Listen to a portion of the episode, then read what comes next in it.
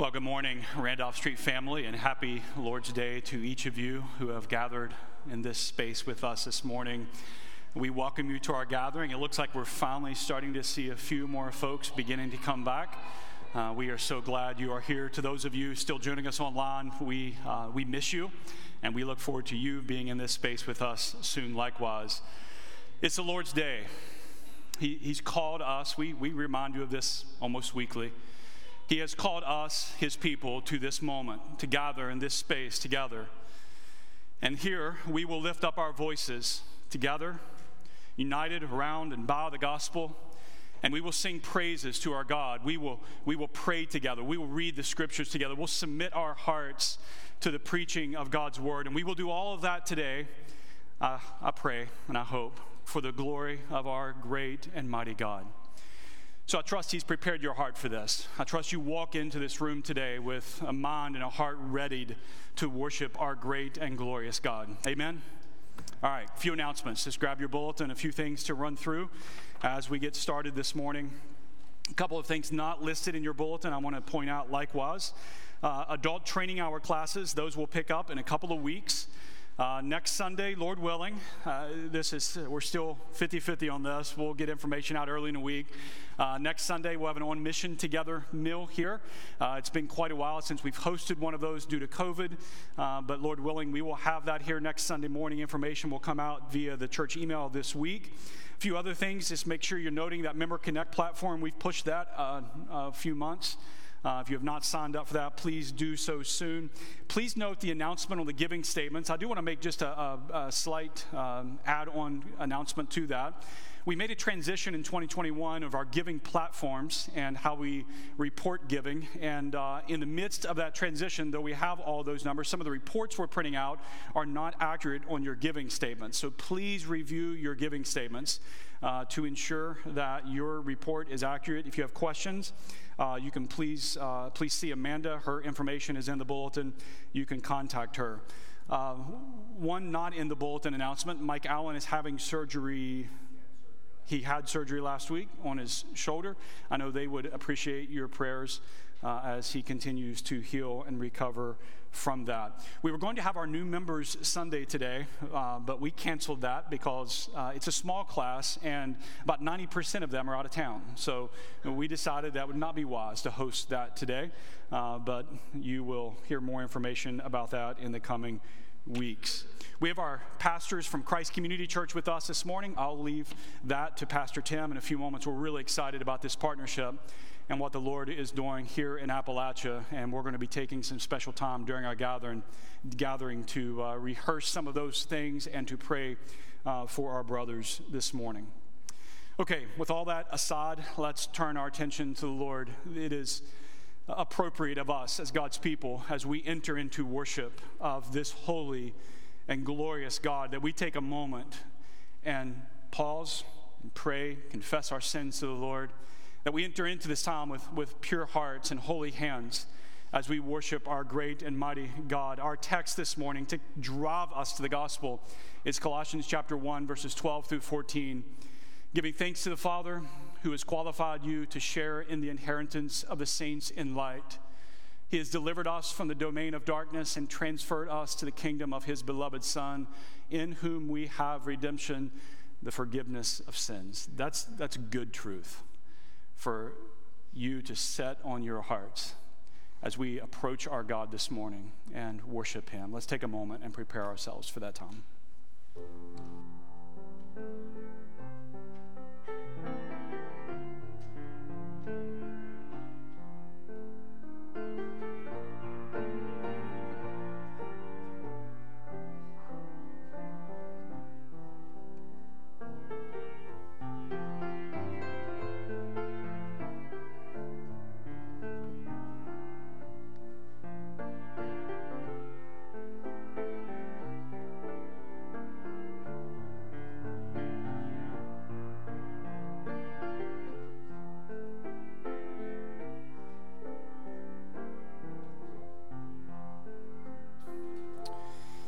If you would, please, and let us hear the word of God call us, the people of God, to worship this Lord's day. This is a responsive reading from Psalm 1. Blessed is the man who walks not in the counsel of the wicked, nor stands in the way of sinners, or sits in the seat of scoffers. But his, His delight is in the law of the Lord, and on his law he meditates day and night. He is planted, he is like a tree planted by streams of water. That yields its fruit in its season, and its leaf does not wither. In all that he does, he prospers.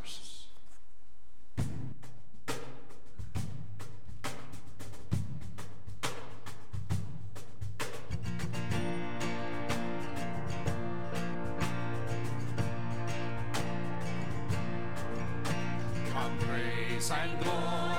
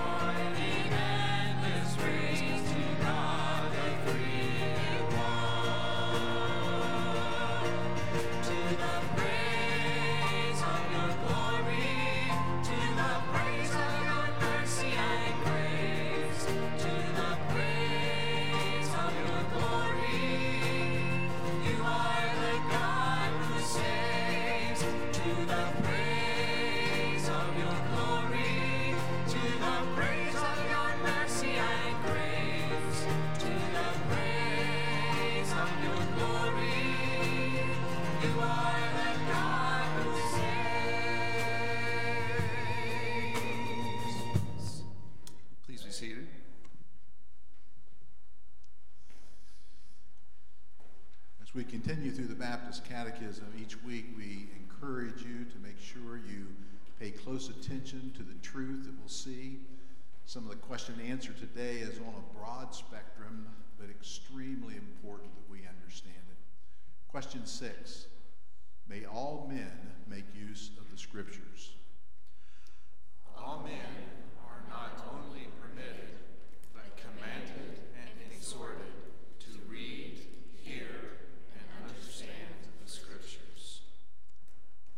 What do the scriptures mainly teach? The scriptures mainly teach what man is to believe about God and what duty God requires of man. Let's pray. Our Father, we are so grateful for your scriptures that you've given to us. Father, as we read, as we teach, as we think, as songs are penned from the truth of your word, Lord, our hearts are overwhelmed to think that you have given us your holy word, that you have moved upon men to pen exactly what you desired for us to have, that it is a reliable record, God breathed, coming from the very essence of your heart and mind. Lord, you have communicated there that truth about who you are. Father, give us faith to believe. Open our eyes that we might behold wondrous things from your truth. I pray, Father, that what we know of you, our understanding of you, would not be shaped by our culture, but Lord, be shaped by the truth of your word. Help us, Father, to embrace what you say about yourself. Things that are sometimes very difficult to understand, sometimes very difficult, really, to even put together in our mind, and yet we know it is true. And so, Lord, help us to know you from your word. And I pray, Lord, as we read your word, we would also be able to understand what is our duty and delight in serving you and knowing you. Father, that we have a responsibility before you, but Father, you have enabled us by your grace to carry it out for your glory. And so, Lord, give us sweet and good attention to your word today and each day as we read, as we think, as we meditate. Might your word continue to serve as an anchor to our soul, Lord, for those who are walking through deep and difficult waters. We know, Lord, that sometimes we, it is easy to lose our way. Sometimes easy to be overwhelmed in life itself and how important it is that your word serves as an anchor, it serves as a refuge, it serves as a rock, it serves as a light unto our path. So, God, might we, your people, be faithful in your word, and Father, might you continue to be faithful to open up your word to our heart. Be with Pastor Jason as he preaches for those who read. Lord, might your word ever be central in our church. In Christ's name, amen. Please stand and sing.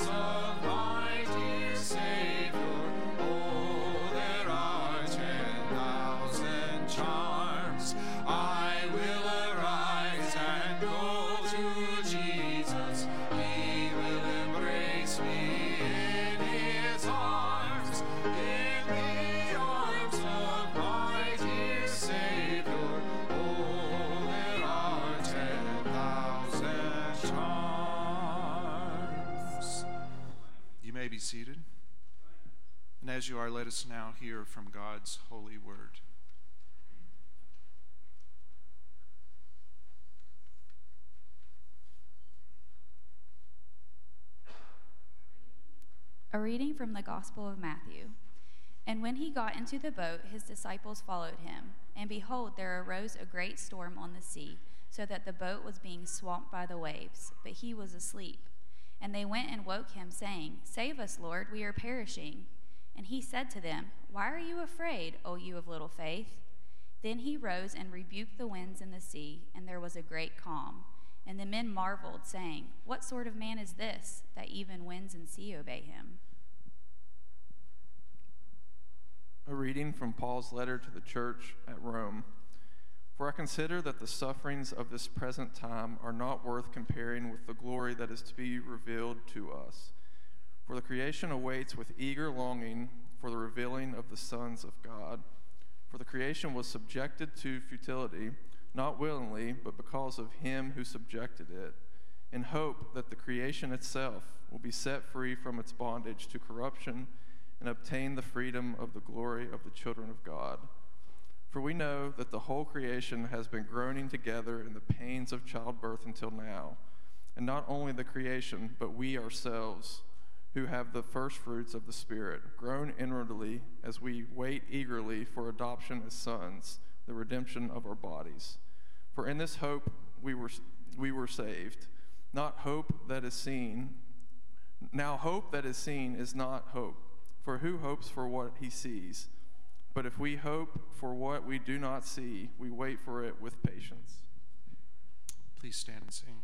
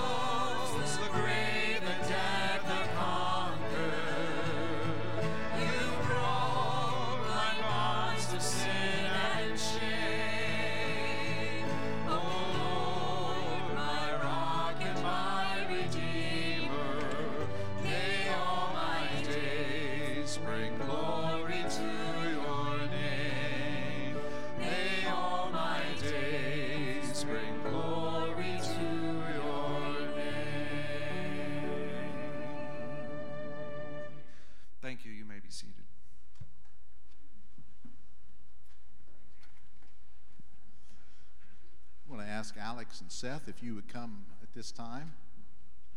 It is a joy to have these two good brothers from down in the Kentucky way uh, to be up with us today. You've seen their pictures in our slides before, and so it's a joy to have them.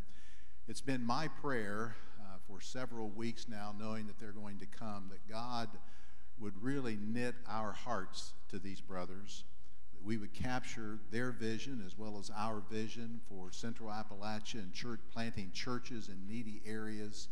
Uh, and it is a true joy to have them with us here today.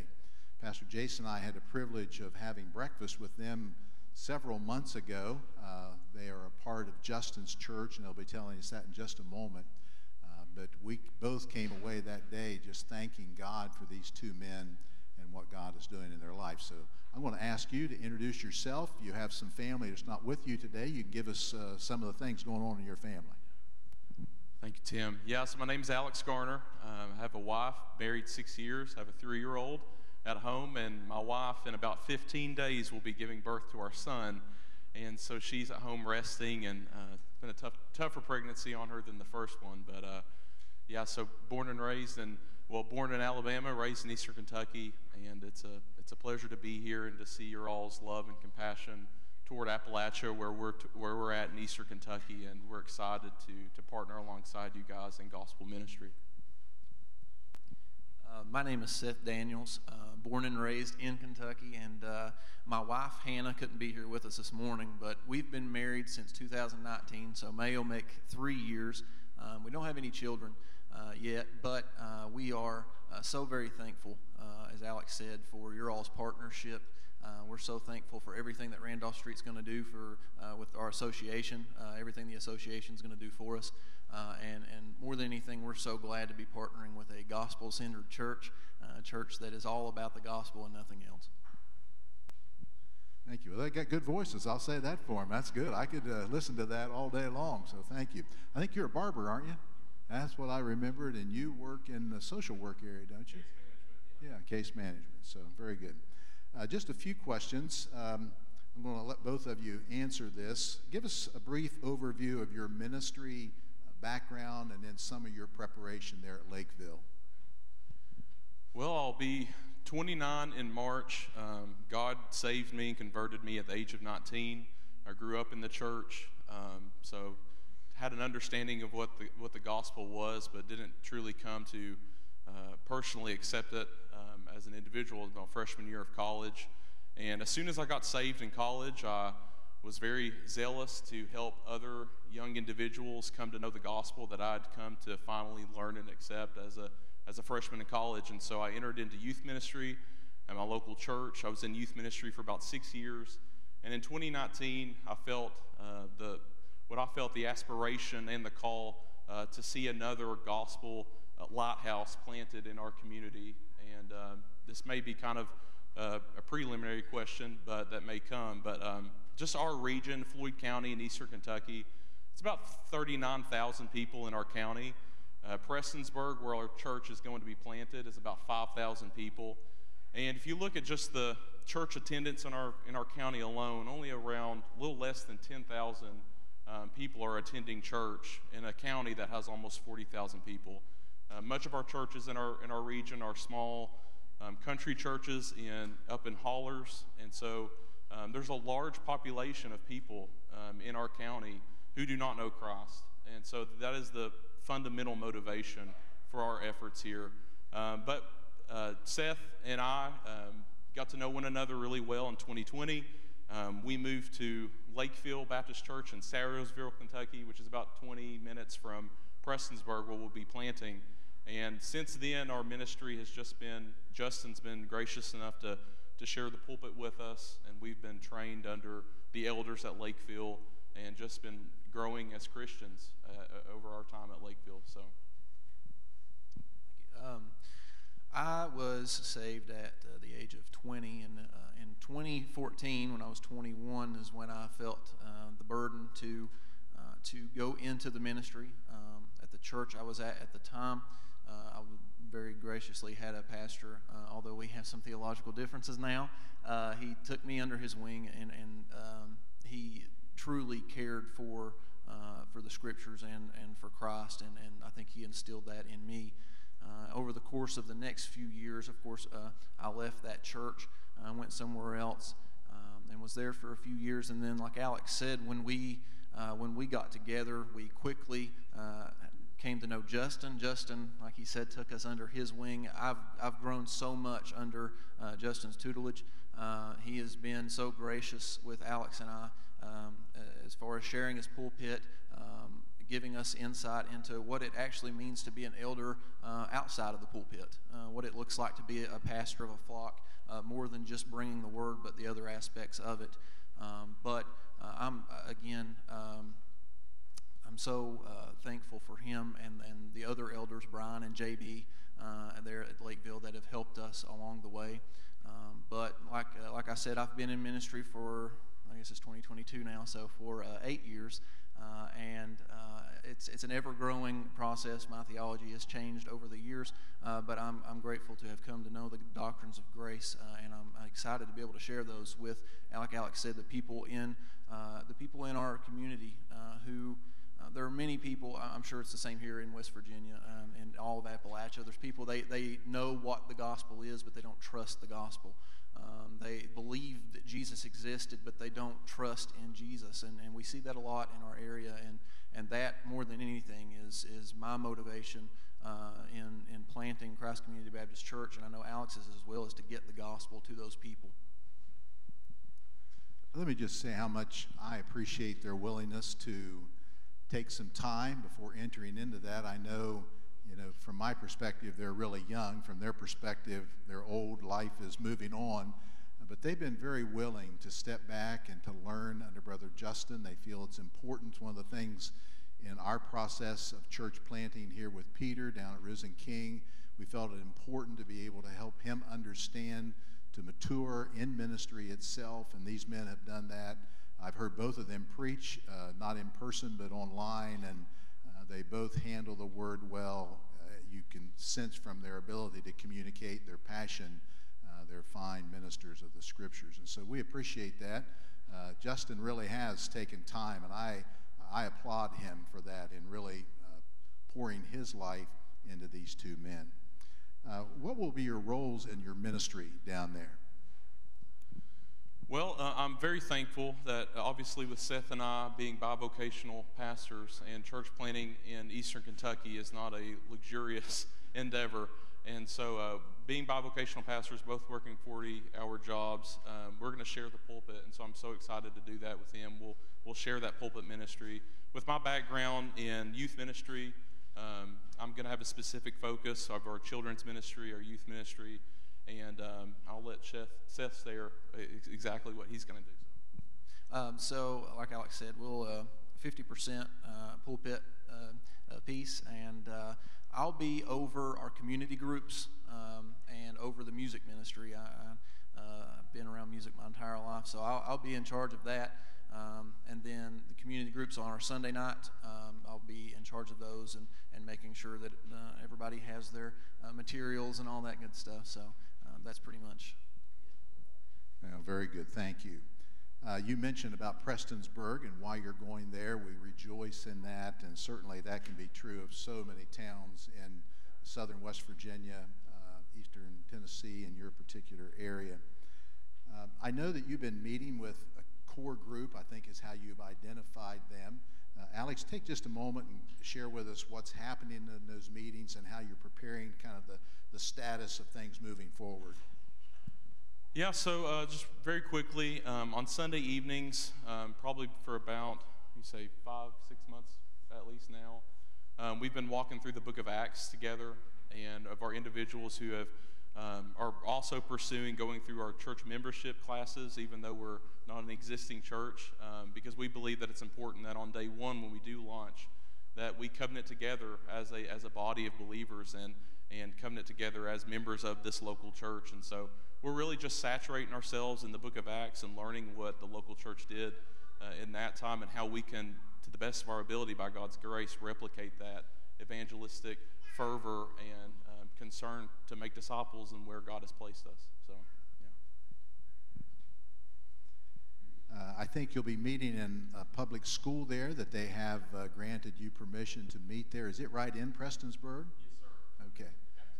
Okay, well, can't beat that. I've been in many cafeterias, not only eating, but uh, preaching as well. So uh, that's how we've started in some of our churches and schools uh, that way.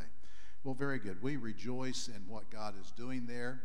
Uh, share with us, uh, both of you, if you would like, uh, just a couple of prayer requests.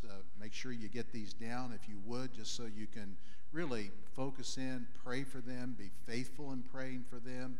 Uh, the name of the church, again, is Christ Community Baptist Church, Prestonsburg, Kentucky.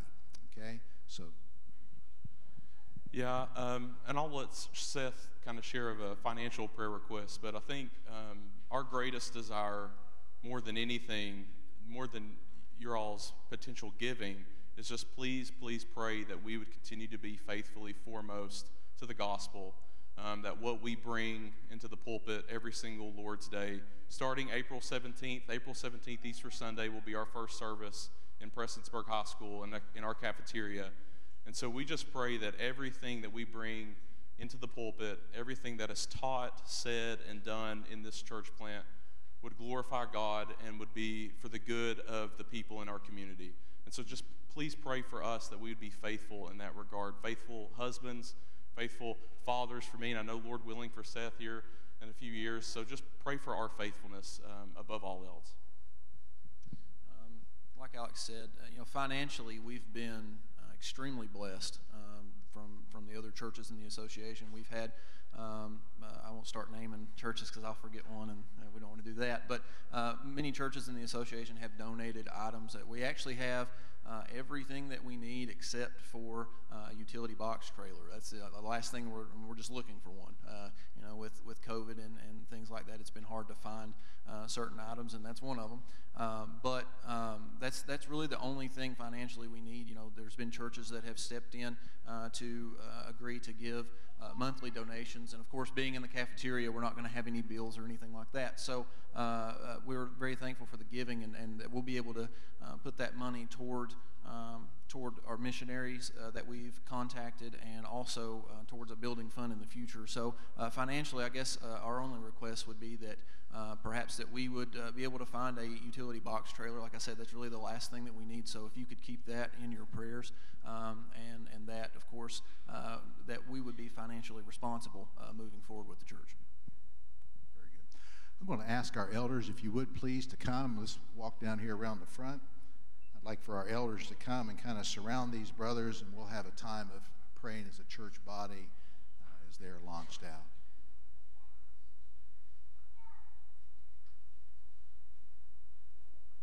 I'm going to ask Brother Walker if you will lead us in prayer.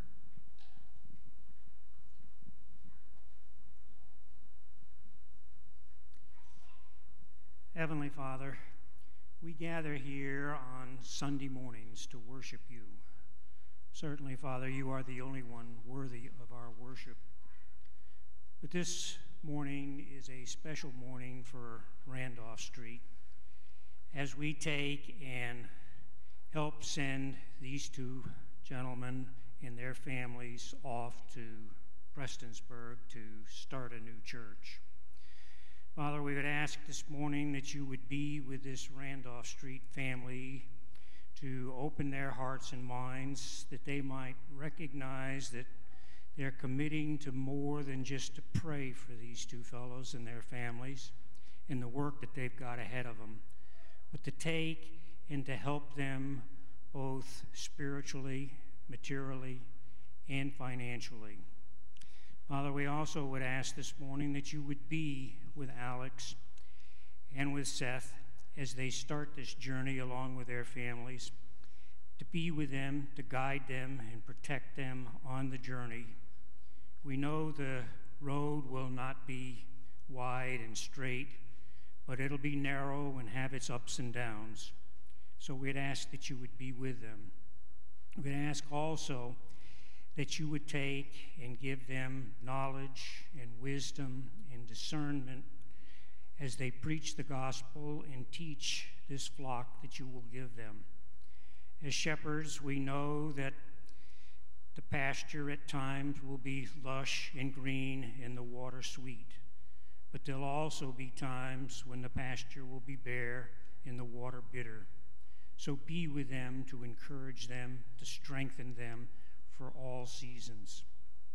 And Father, as we send Alex and Seth on this journey, we look forward to the time when this church at Prestonsburg will become another stone in the wall as Christ builds his greater church.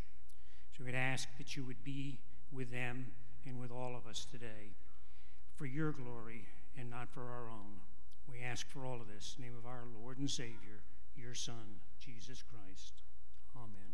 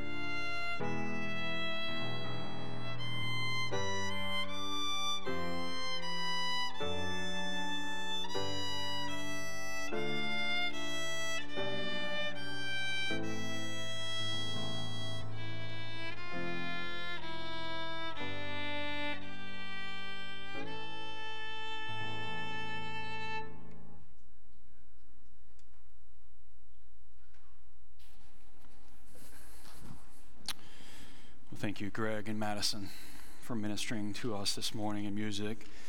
Thank you, brothers, for sharing about Christ community. I tell you, just my soul is just overwhelmed with gladness. Walker, I want you to write that prayer down. I want that prayer, and we're going to pray that for every church that's planted in Appalachia. Uh, thank you for leading our time together in prayer as our brothers mentioned, there were, there were some moments in their presentation when they said, whoever, one of you is born in Alabama. You could have left that part out. It's all right. You redeemed it when you said holler, not hollow. Okay.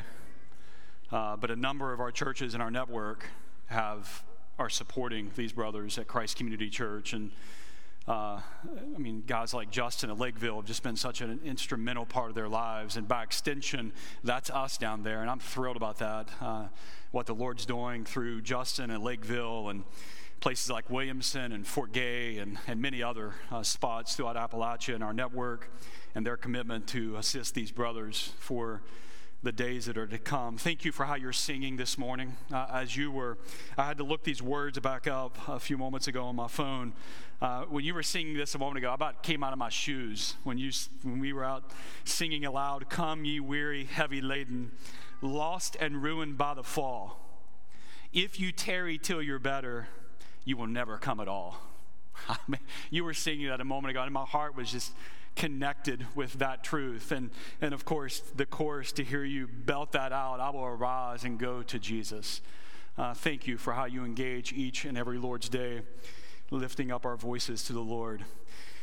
Well, if you'll take your copy of God's holy word for just a few moments this morning and turn with me to Ephesians chapter 3, today is kind of a familiar sermon, if you will. Uh, it is a business meeting sermon as we go to a text that has been significant in the life of this local church since 2010, January 2010, Ephesians chapter 3, verse number 21.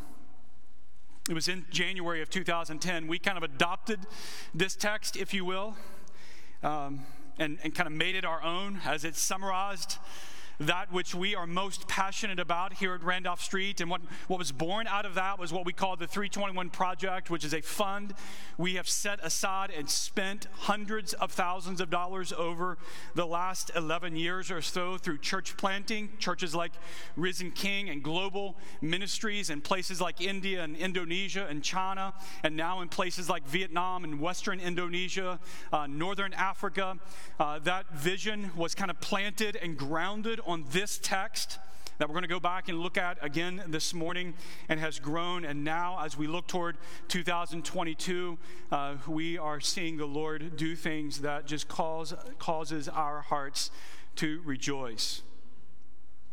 Ephesians chapter 3, verses 20 and 21 are what we call a doxology. We're, we're going to look at verse 21 only this morning. I've preached out of this particular text, I think, six times in the, since 2010. It's been six years since the last time I've spoken from this particular text. But doxologies are, are brief expressions that we find throughout the Old and New Testament. And in a doxology, we find an author ascribing to God something that is true about Him. And doxologies kind of flow out of a heart that has been affected by God's grace and mercy toward us. They, they inherently, doxologies do, and you're going to see that this morning. Doxologies kind of inherently call us, the readers, to join the, join the author in praise of our God. As I mentioned, doxologies are found throughout the Old and New Testament. Sometimes you find them in very brief phrases. At times you find fuller expressions, multiple sentences. Let me read to you three of them out of the New Testament. Three very familiar doxologies. Romans chapter 16. Now, to him who is able to strengthen you according to my gospel and the preaching of Jesus Christ according to the revelation of the mystery that was kept secret for long ages, but has now been disclosed through the prophetic writings, has been made known to all nations, according to the command of the eternal God to bring about the obedience of faith. To the only wise God be glory forevermore through Jesus Christ. Amen. Hebrews chapter 13. Now may the God of peace, who brought again from the dead our Lord Jesus, the great shepherd of the sheep, by the blood of the eternal covenant, equip you with everything good that you may do his will, working in us that which is pleasing in his sight, through Jesus Christ, to whom be glory forever and ever. Amen. One more. Jude. Now to him who is able to keep you from stumbling and to present you blameless before the presence of his glory with great joy. To the only God, our Savior, through Jesus Christ our Lord, be glory and majesty and dominion and authority before all time and now and forever. And then that familiar refrain, Amen. Those are three kind of classic doxologies that we find in the New Testament. And today we'll look at another. Most doxologies, as we read the scriptures, have a variety of common traits. For example, the three that I just read. You're going to hear the reader in these, in these doxologies. He's, he's going to call our attention, the writer, he, he's going to call our attention as readers to focus up on God. And in these doxologies, we're going to, we're going to find a reference to something that is true about God, something that focuses up, us up on his intrinsic power and glory. These doxologies, they're going to often call us to remember the eternal nature of the glory of this God whom we are speaking of. But this glory is unending. It is before all time and it is forever and ever. These doxologies are going to remind us. And as I mentioned a few moments ago, and I'll come back at the end of my sermon, these particular doxologies that I referenced, they all end with that final singular word Amen. They call us to God. They call us to see something that is true about this God. They remind us of the glory of God and how that glory is now and forever. And then, and then the authors come behind that with it. Amen. It's, it's like their, their hearts are bursting at these thoughts of the glory of God. We sing a doxology every Lord's Day here at the end of our gathering. It's not a doxology that you find in the New Testament or Old Testament. It's a doxology that was written in the 17th century by an Anglican minister who was a chaplain under King Charles II. It, it is a short expression of praise to God, just like these biblical doxologies. Uh, the author is going to remind us week in and week out of all the blessings that, that God gives to us. He is the source of all good, of all mercy, and all grace. And in that doxology that we sing every Sunday morning, it, it calls us, doesn't it? Creatures here below and all the heavenly hosts. It, it brings heaven and, and earth together, and it calls us as the people of God to lift up our voices in praise. And, and not just praise, but praise to the triune God Father, Son, and Holy Ghost. So every Sunday before we leave, these, these are the truths we want to be pressed in our hearts. We'll do it again today. Praise God, from whom all blessings flow. Praise Him, all creatures here below. Praise Him above, ye heavenly host. Praise Father, Son, and Holy Ghost. Before we step into Ephesians 3, why are doxologies so important in the scriptures? Why should they be important to us as readers? Well, I hope you heard this when I was reading those three doxologies. And I, it would probably be a healthy exercise for you to go and just Google this afternoon doxologies, Old Testament, New Testament. Some short phrases, some more extended, like some of the ones I read a few moments ago. But reading a doxology is really an experience of faith. It, it draws out our heart, if you will. Doxologies are important because they, they help us shape our responses to God. We're going to see that today in this doxology. As we think about what God has done for us in Christ, as we think about the grace and mercy we have received from God, what doxologies do is they help shape our response back to God. Doxologies, reading them, rehearsing them, they have inherent commands in them. I mean, they, they're, they're calling you, right? This author is like, come on, join with me in this. Have you, have you heard what I've said about God and what He's given to us in Christ? Now, and, and doxologies do this. They just call us to join in with the author and to lift up our voices to God and ascribe to God the glory that is due His holy name and His name alone. Doxologies are good for that. If you're weary here this morning, like that verse I was reading from our song a few moments ago, if you're heavy laden, if the burden of this world or experiences and struggles are falling up on you, listen, I, I would commend to you this morning. Go to the scriptures and read these doxologies. They will bring encouragement to your weary soul.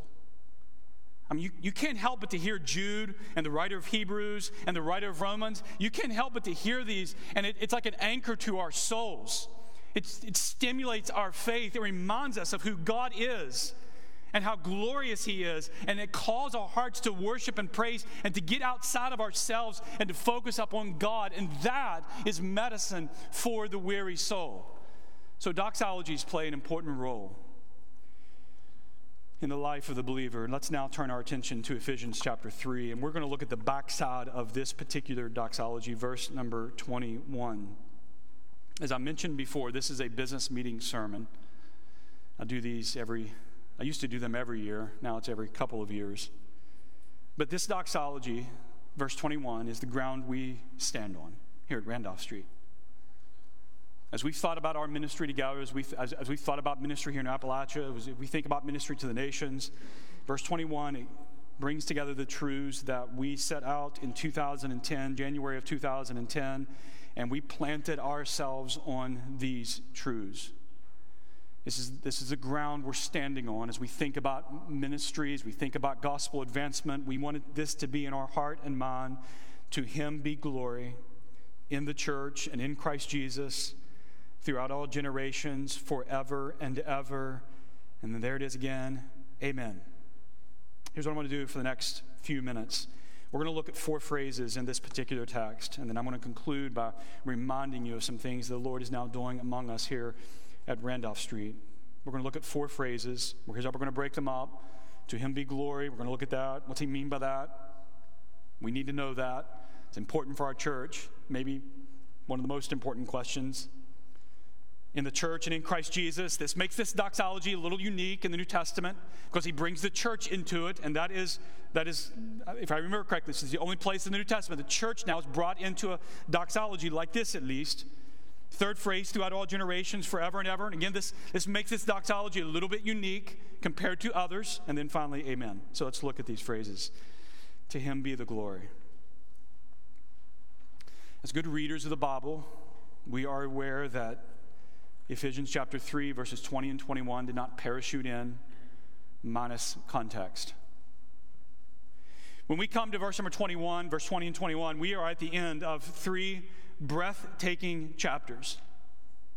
Absolutely breathtaking chapters. And now, in this little doxology, Paul comes to this moment after three stunning chapters about God's grace toward sinners in Christ. He comes to the end of it and he lets out this doxological pronouncement, the only proper response to those three particular chapters, and it is this To him be glory. That is the only right response of the author for this particular moment after he has walked through three incredible chapters. To God be the glory. What does it mean to give God glory? This is really, really important for us. And we're going through the Baptist Catechism this year. The second question of the Baptist Catechism is the first question of the Westminster What is the chief end of man? Well, you know the answer to that. But what's it mean when we say the chief end of man is to glorify God? What does Paul mean when he comes to this doxology? He lets that out of his lips. To him be glory. So let's be really clear on what this is. To give God glory does not mean we add something to God, as if God was deficient or lacking in something. It is not giving to God something that he does not possess. But to give God glory is to acknowledge something that is true about God. It is to recognize what is true of this God and his works, his inherent excellencies, his majestic being and sovereign works. And it's not, not just recognizing those truths about God, it is affirming those truths about God and rejoicing in them. You see, glorifying God is not just a mental exercise. It is an effort of the heart, of our faith, of our lives, as our soul recognizes the unique beauty of God and it rejoices in that God. That is glorifying God. One early American pastor writes this God glorifies himself toward the creature in two ways by appearing to their understanding, okay, there's that side of it, and in communicating himself to their hearts, and in their rejoicing and delighting in and enjoying the manifestations which he makes of himself. You hear that? God is glorified, he writes, not only by his glory being seen, but by his glory being rejoiced in. When those that see it delight in it, God is more glorified than if they only see it. His glory is then received by the whole soul, and both by the understanding and by the heart. So, this phrase, to him be glory, is here. And it's here for two reasons. It's here for two reasons. Number one, in three chapters, I've mentioned this already multiple times. In three chapters of Ephesians 1, 2, and 3, it is there that Paul sets our attention on the rich, unmerited, glorious grace of God that has saved the sinner. For three chapters. I mean, just take, take a moment this afternoon. This doxology is going to be, mean a lot more to you if you read Ephesians 1, 2, 3. But in those three chapters, he is demonstrating to you the grace that God has shown to you in Christ as a sinner. Let's do a little experiment because I, w- I want you to see how natural this statement is to him be glory. All right, this isn't something concocted by Paul out of the blue. This is a natural response of his heart in light of this truth. Take your Bibles, go back to Ephesians 1. We're going to do a little experiment. We're going to read two passages.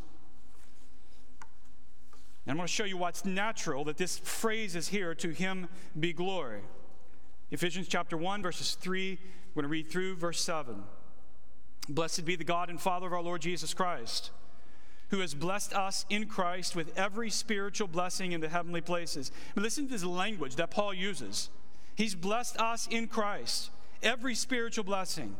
He chose us, verse 4, before the foundation of the world that we would be holy and blameless before Him. In love, He predestined us for what? Adoption as sons through Jesus Christ, according to the purpose of His will, to the praise of His glorious grace which he has blessed us in the beloved. Verse 7 In him, Christ, we have redemption through his blood, the forgiveness of our trespasses, according to the riches of his grace, which he has lavished upon us. And he just goes on and on and on. It's a natural response to that kind of truth for Paul to then say, To him be glory. I mean, he, he just took us into this broad sweep of redemption. The Father has chosen us before the foundation of the world. He has brought us in as sons and daughters in adoption. Jesus Christ, He has paid the price through His redemptive effort upon the cross that has brought us the forgiveness of sins. What's the natural response of the redeemed heart to that kind of gospel truth? To Him be glory. Look at chapter 2, another familiar text. Ephesians chapter 2, verse number 1. Paul reminds you of who you were outside of Christ. You were dead in your trespasses and sins. You once walked according in which you once walked, following the course of this world, following the prince of the power of the air, the spirit that is now at work in the sons of disobedience, among whom we all once lived in the passions of our flesh, carrying out the desires of the body and the mind. And then this little statement at the end of verse number 3 You were by nature children of wrath like the rest of mankind. Paul just reminding who you were outside of Christ. And this is who you were by nature. You're a child of wrath. You're a fallen sinner. But then he turns to verse number 4 But God, being rich in mercy because of the great love with which he has loved us, even when we were dead in our trespasses and sin, in other words, in spite of us, notice this, even when we were dead, he made us alive together by, with Christ. By grace you have been saved. and raised us up with him and seated us with him in the heavenly places in Christ Jesus, so that in the ages to come he might show the immeasurable riches of his grace in kindness toward us in Jesus Christ. The only proper response of the redeemed heart to that kind of truth is this to him be glory. You see, see the doxology and what, why it's here? It's here because of this gospel truth that Paul has been shoveling to us. Just glorious, unmerited grace that we have received in Christ. What else do you say to that truth other than to him be glory? This doxology is here, this little phrase in the doxology is here because it is a natural response of the redeemed heart when we think of who we were outside of Christ and what God has done for us in Christ, that rich mercy and grace that He has poured up on our lives. The only response of, of, of God's people is this to Him be glory. There's a second reason this phrase is here, though. It's not just that. I there's a second reason Paul includes this. And, and, to see this, I want you to go back to Ephesians 1. This is very familiar to you if, you're, if you've been at Randolph Street for any amount of time. This is fundamental to who we are as a people here. Ephesians chapter 1, Paul is going to bring to the table the triune God. So let me give you a little overview of this. Verse number 3 Blessed be God the Father. There's the Father. Right after that, our, of our Lord Jesus Christ, there's the Son. And if you let your eyes linger all the way down to verse number 13, he brings in the third person of the Trinity, the Holy Spirit. So, in these short verses, he's going to bring the Father, the Son, and the Spirit to bear up on us, and the unified work of the Godhead to redeem us. So, the Father, verses 3 and following, he chooses you, he elects you, he sets his affection upon you. The Son, verse 7 and following, he redeems you. If you have been chosen by the Father, the Son, now he redeems you through his blood, and in that you have forgiveness of sins. If the Father has chosen you and the Son has redeemed you, all the way down to verse number 13, the Spirit of God, he seals you until the day of redemption. It's this beautiful, glorious, unified plan of the triune God in choosing, redeeming, and sealing you for redemption. That's what he's putting on the table before us. Now, the question is why does Paul put this on the table? Well, let your eyes linger back. Why does the Father choose? Go all the way down to verse number six to the praise of his glorious grace. Why are you saved? Why did the Father set his love upon you? Ultimately, to the praise of his glorious grace. Why did the Son die on a cross for you? Well, let your eyes linger down. Beginning of verse 7, it goes all the way through verse 12, this train of thought. Look at the end of verse number 12. To the praise of his glory. There it is. Why did Jesus die up on the cross? For you, sinner? for the glory of God. What about the Spirit of God? Verse 13 and 14. Why does the Spirit work and seal you? Why does He keep you for the day of redemption? Why does He guarantee the, your inheritance? Well, look at the end of verse number 14, the third time it's stated to the praise of His glory. This is the purpose of God. The unified work of the Spirit of God, of the, of the triune God, is the glory of God. On our website, when we made the change at the end, I don't know, last year at some point, the folks asked us, what do you, what do you want on the front? I don't know, there's a word for that. You, you tech gurus out there, you probably know this kind of stuff. There's a little phrase you put on the front of the website, it kind of catches the person visiting the site. And what do you want? And, you know, there's all kinds of catchy little phrases that churches might adopt. And I thought, you know, we want to put up front what we are most passionate about. If somebody comes to our website, we want them to see this.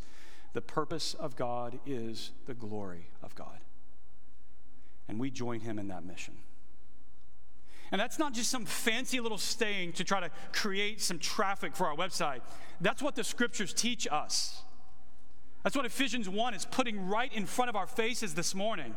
The purpose of God, the triune God, Father, Son, and Holy Spirit, is the glory of God. So it makes sense to me when we come to this doxology at the end of chapter 3 that Paul would write, To him be glory. Why would Paul write that? Because that's the purpose of God.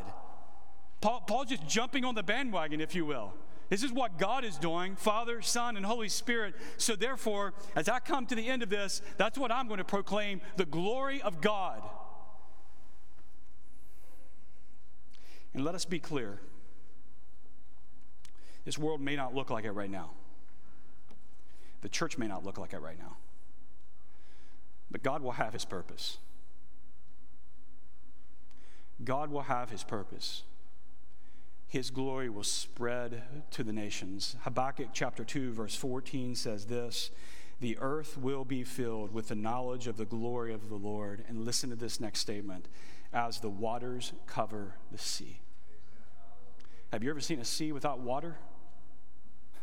you get that? This, this writer says the earth is going to be filled with the glory of this is the purpose of God. The glory of God is the purpose of God. And the earth is going to be filled with the knowledge of the glory of the Lord. And the author in Habakkuk says, like the waters cover the sea. In other words, everywhere, the glory of the Lord, the knowledge of the glory of the Lord is going to fill this universe and fill this earth. God will have his purpose. To him be glory. In Randolph Street, it is good for you, it's good for me to set our minds often upon the glory of God.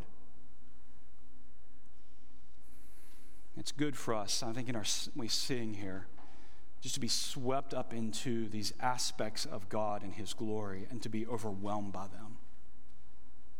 I think of this, the old hymn we just learned last month, Whate'er My God Ordains.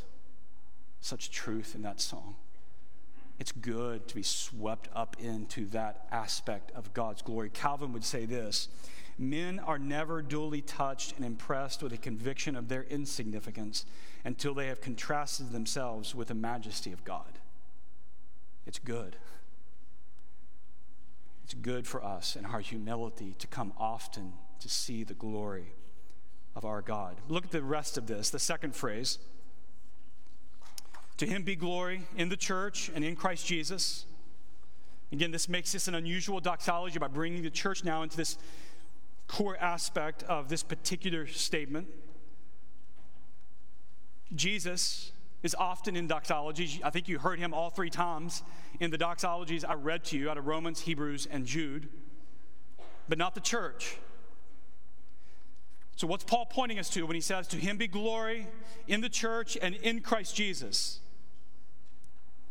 Let's be clear about what Ephesians has been teaching us. The church here refers to those whom Christ has purchased, Jew and Gentile, those whom the Father has chosen, those whom the Son has purchased. And God has brought Jew and Gentile now together into this one body called the body of Christ. So there is an inseparableness in the mind of the author when he thinks about the church and when he thinks about Christ. The church is the body of Christ, and Christ is the head of the church. And here it can be clear the purpose of the church, to him be glory in the church, the purpose of the church is to put on display the glory of God, the wisdom of God, the grace of God. Ultimately, through Christ. But what I want you to see here, and this is why this doxology became really important to us the vehicle in time and in history for the glory of God in this world is the church. The church is called to display the glory of God. He's going to capture this in chapter 3, verse number 10. He says that through the church, the manifold wisdom of God might be made known to the rulers and authorities in heavenly places, and bringing Jew and Gentile together, forgiven under Christ, under the headship of Christ, bringing Jew and Gentile together into the body of Christ. In that, God is displaying his wisdom not just to this world, but to the principalities and authorities that are in the heavenly place. He's putting on display his wisdom through the church. Darrell Bock, in his commentary on Ephesians, which was a new commentary for me to read through this past week, he said, The church here is seen as a painting of grace with God at work on the canvas. The church is where God is expressing himself most visibly in the world. The church mediates the perception of God. Listen to this language, I think he's capturing the, the flavor here of Ephesians 3, verse 10 and verse 21. The church mediates the perception of God in the world. It is the mirror from God and for God to the world. The church is.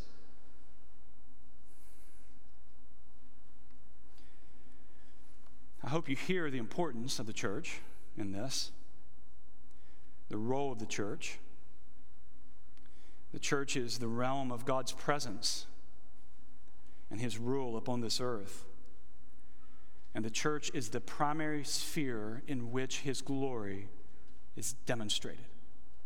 And capture that. The church, uh, us here at Randolph Street, this is why I'm thrilled about them planting a church in Prestonsburg, Kentucky. Well, what's the vehicle for the glory of God in Prestonsburg, Kentucky? It's the church. Connected here with Christ, but it's, it's the church. The church is the vehicle for the glory of God in time and in history. And the church best displays the glory of God when she loves, embraces, cherishes, declares, and lives by the power of her Savior, Jesus Christ. You want to change the world? There it is. You want to put the glory of God on display here and abroad? There it is. Appalachia is a dark region. What's, what's going to be the light in Appalachia? We want the glory of God. This is one of our little taglines in the network. We want the glory of God to echo through the hills and hollow, hollers of Appalachia. That's what we want, right? Well, how does that happen? It's through the church. God's vehicle in this time in history to declare his glory and his grace and his mercy to the world.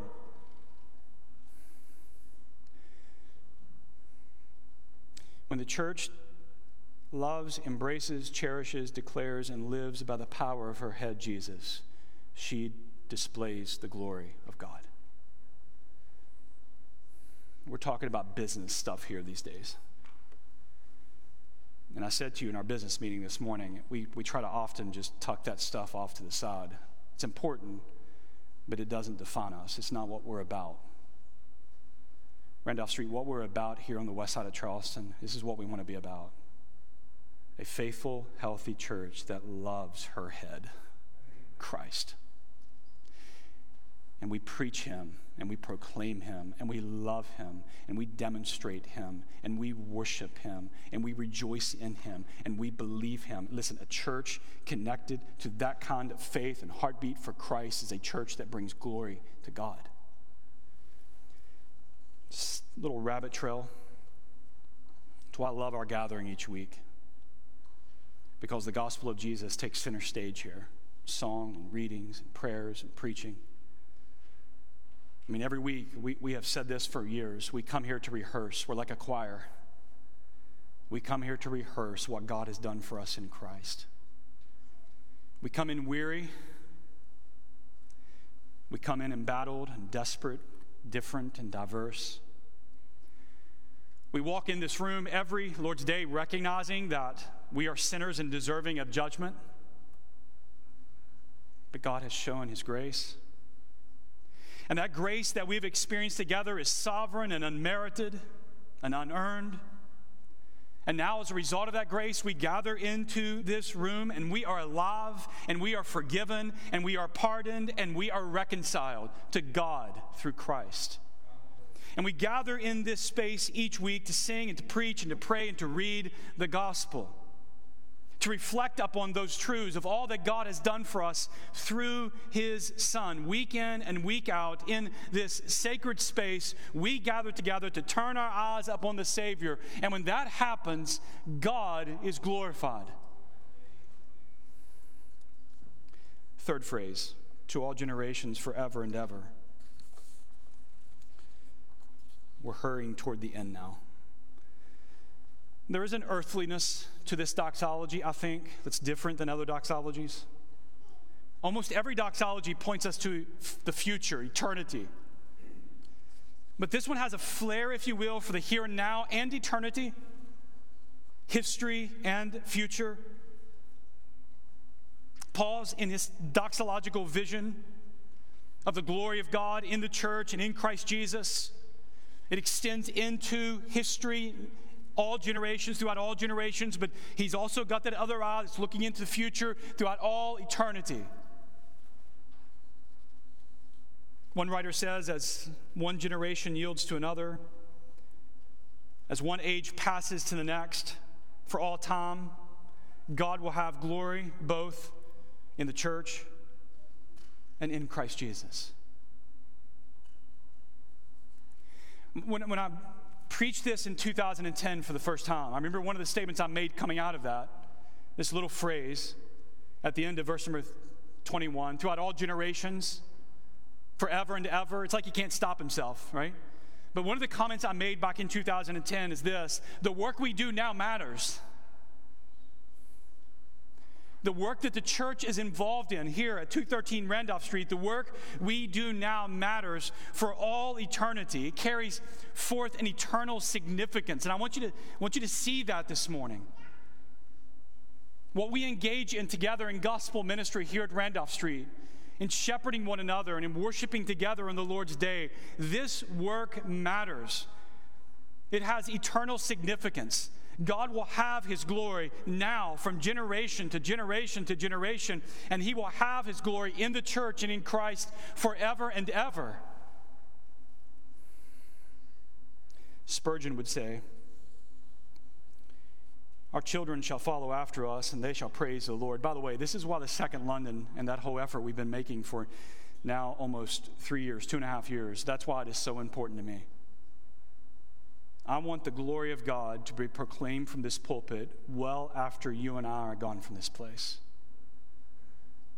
We want God and His sovereign grace and the glory of his mercy in Christ to be the flavor of this church way beyond our lifetime.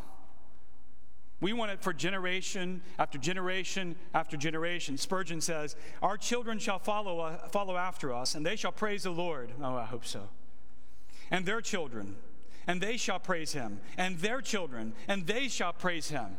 I think this doxology just kind of breeds this in us, right? And then he says, And when the time comes that the earth grows old, and Christ himself shall descend from heaven to renew all things, his saints shall magnify him when he comes.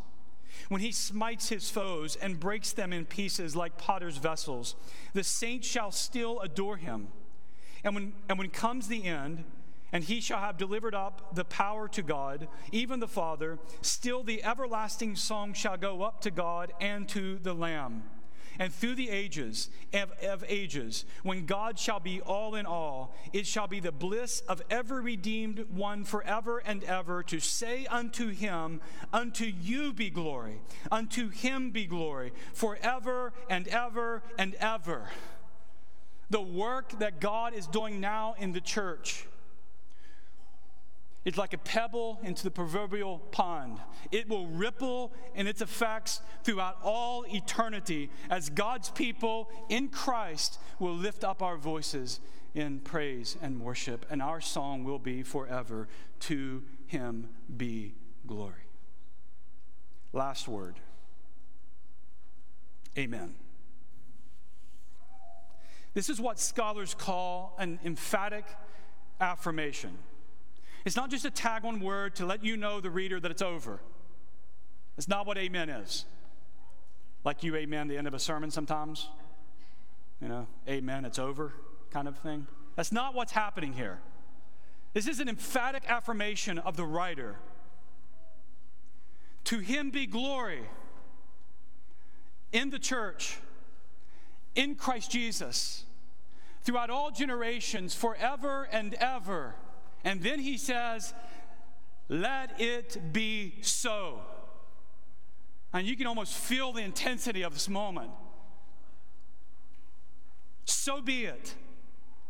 I mean, this author, he, he's, he's, He's focused in on this truth of God and His glory in the church and in Christ and all generations and forever and ever. So much so that what rises up in his heart at the end of this is this emphatic affirmation Please, oh God, let this be so.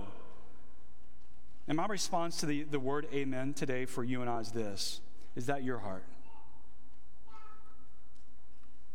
When you hear that the purpose of God is the glory of God, is your heart, amen. Oh, let it be. Oh, God, let this be. Does your life reflect, amen? And what I mean by that is this Are you seeking to move everything in your life, everything in your life, to this glorious purpose? That's going to look different for every person in this room. It's going to look different for stages of life. But is your driving passion that which is summed up by the Apostle Paul here? So much so that your amen is moving everything in your life toward this glorious purpose of the glory of God in the church and in Christ Jesus throughout all generations and forever and ever. And then your life comes behind that and says, Amen.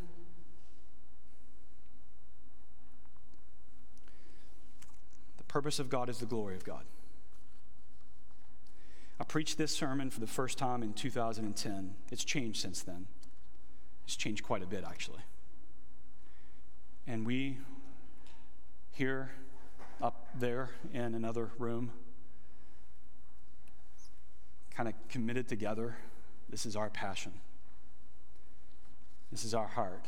That's why I said to you the, the annual meeting packet that I wrote and printed and sent out to all of you, and you have, I hope that first paragraph or that intro letter that I wrote, just rehearsing all that God has done here the last 10, 12 or so years, just was almost overwhelming to me.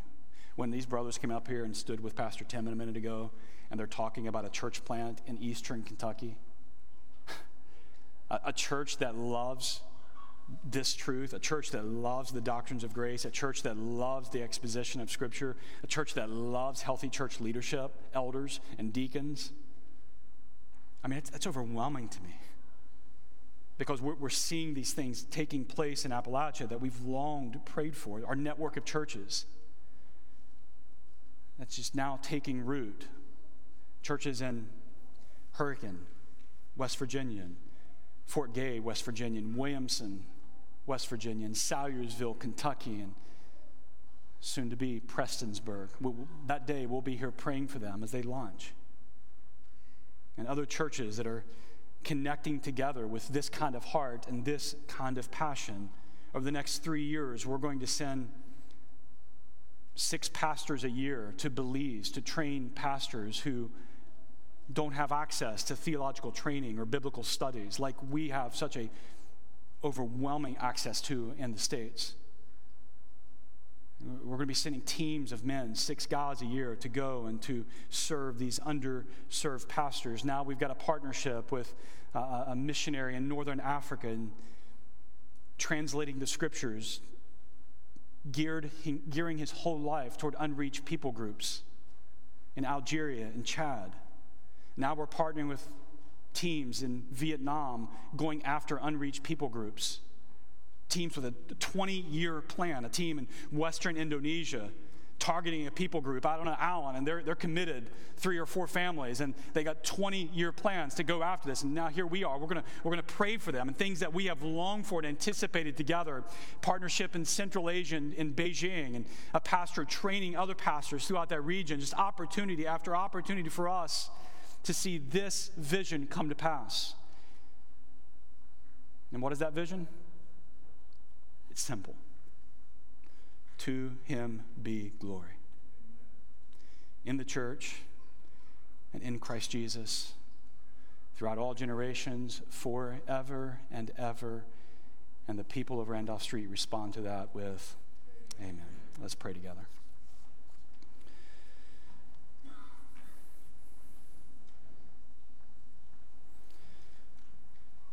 Well, Father, thank you for our time together with your people here this morning. This text has become a treasure for us here at Randolph Street. And Lord, I pray that I know many of the folks here and many of our folks joining us online today, this is, this is new stuff to them. They've been here new in the last few years and haven't heard this text that, have, that has really grounded us these past 12 or so years. Lord, may this truth become the very heartbeat of our church. Strengthen us to embrace this vision for our lives and this vision for our ministries here at Randolph Street. Father, our heart is to you be the glory through us in Christ. God, would you do that work so significant in these days that that ripples through generation after generation after generation into eternity, your glory being proclaimed. Father, there will be days before us in which we will be called to give and sacrifice and pray, and some will go. Think of Keith and Kristen, even now in West Africa, who've gone out from us. I think of our partners in Northern Africa and Western Indonesia, Vietnam, and China, global partners spread throughout other parts of the world. I think of my brothers here this morning from Christ Community Church, our network churches in Hurricane and Fort Gay and Salyersville, Williamson, others. Think of the ministries that you're birthing right here within the context of Randolph Street and the west side of Charleston and the shepherding and care ministry that happens right here and just being a healthy local church. Father, over all of that, would you be pleased to stamp up on it to the praise of your glory as what drives us and consumes us? As we give, as we go, as we pray, as we sacrifice, all for the glory of you, our God. So be glorified now in your church as we celebrate, embrace, cherish, love, proclaim, and live out Christ in this world. We pray that for your glory in the name of your Son, Jesus. Amen. Please stand. Let's sing together.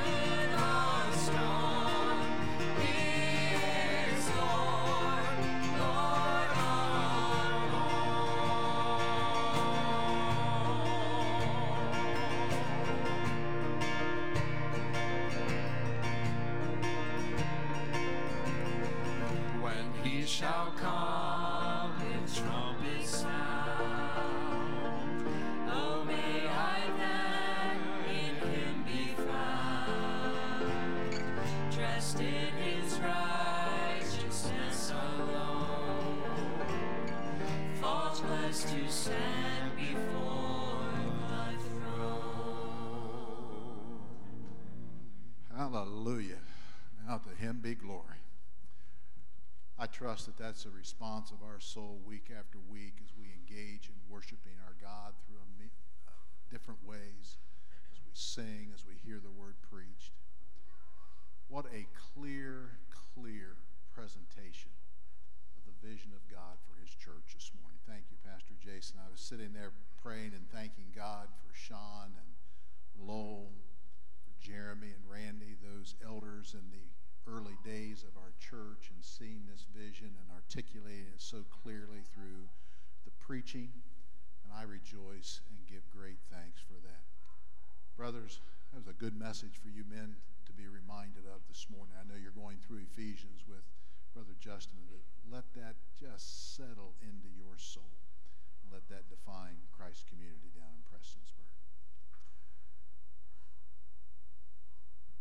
Father, who art in heaven, hallowed be thy name. Thy kingdom come, thy will be done, on earth as it is in heaven. Give us this day our daily bread, and forgive us our debts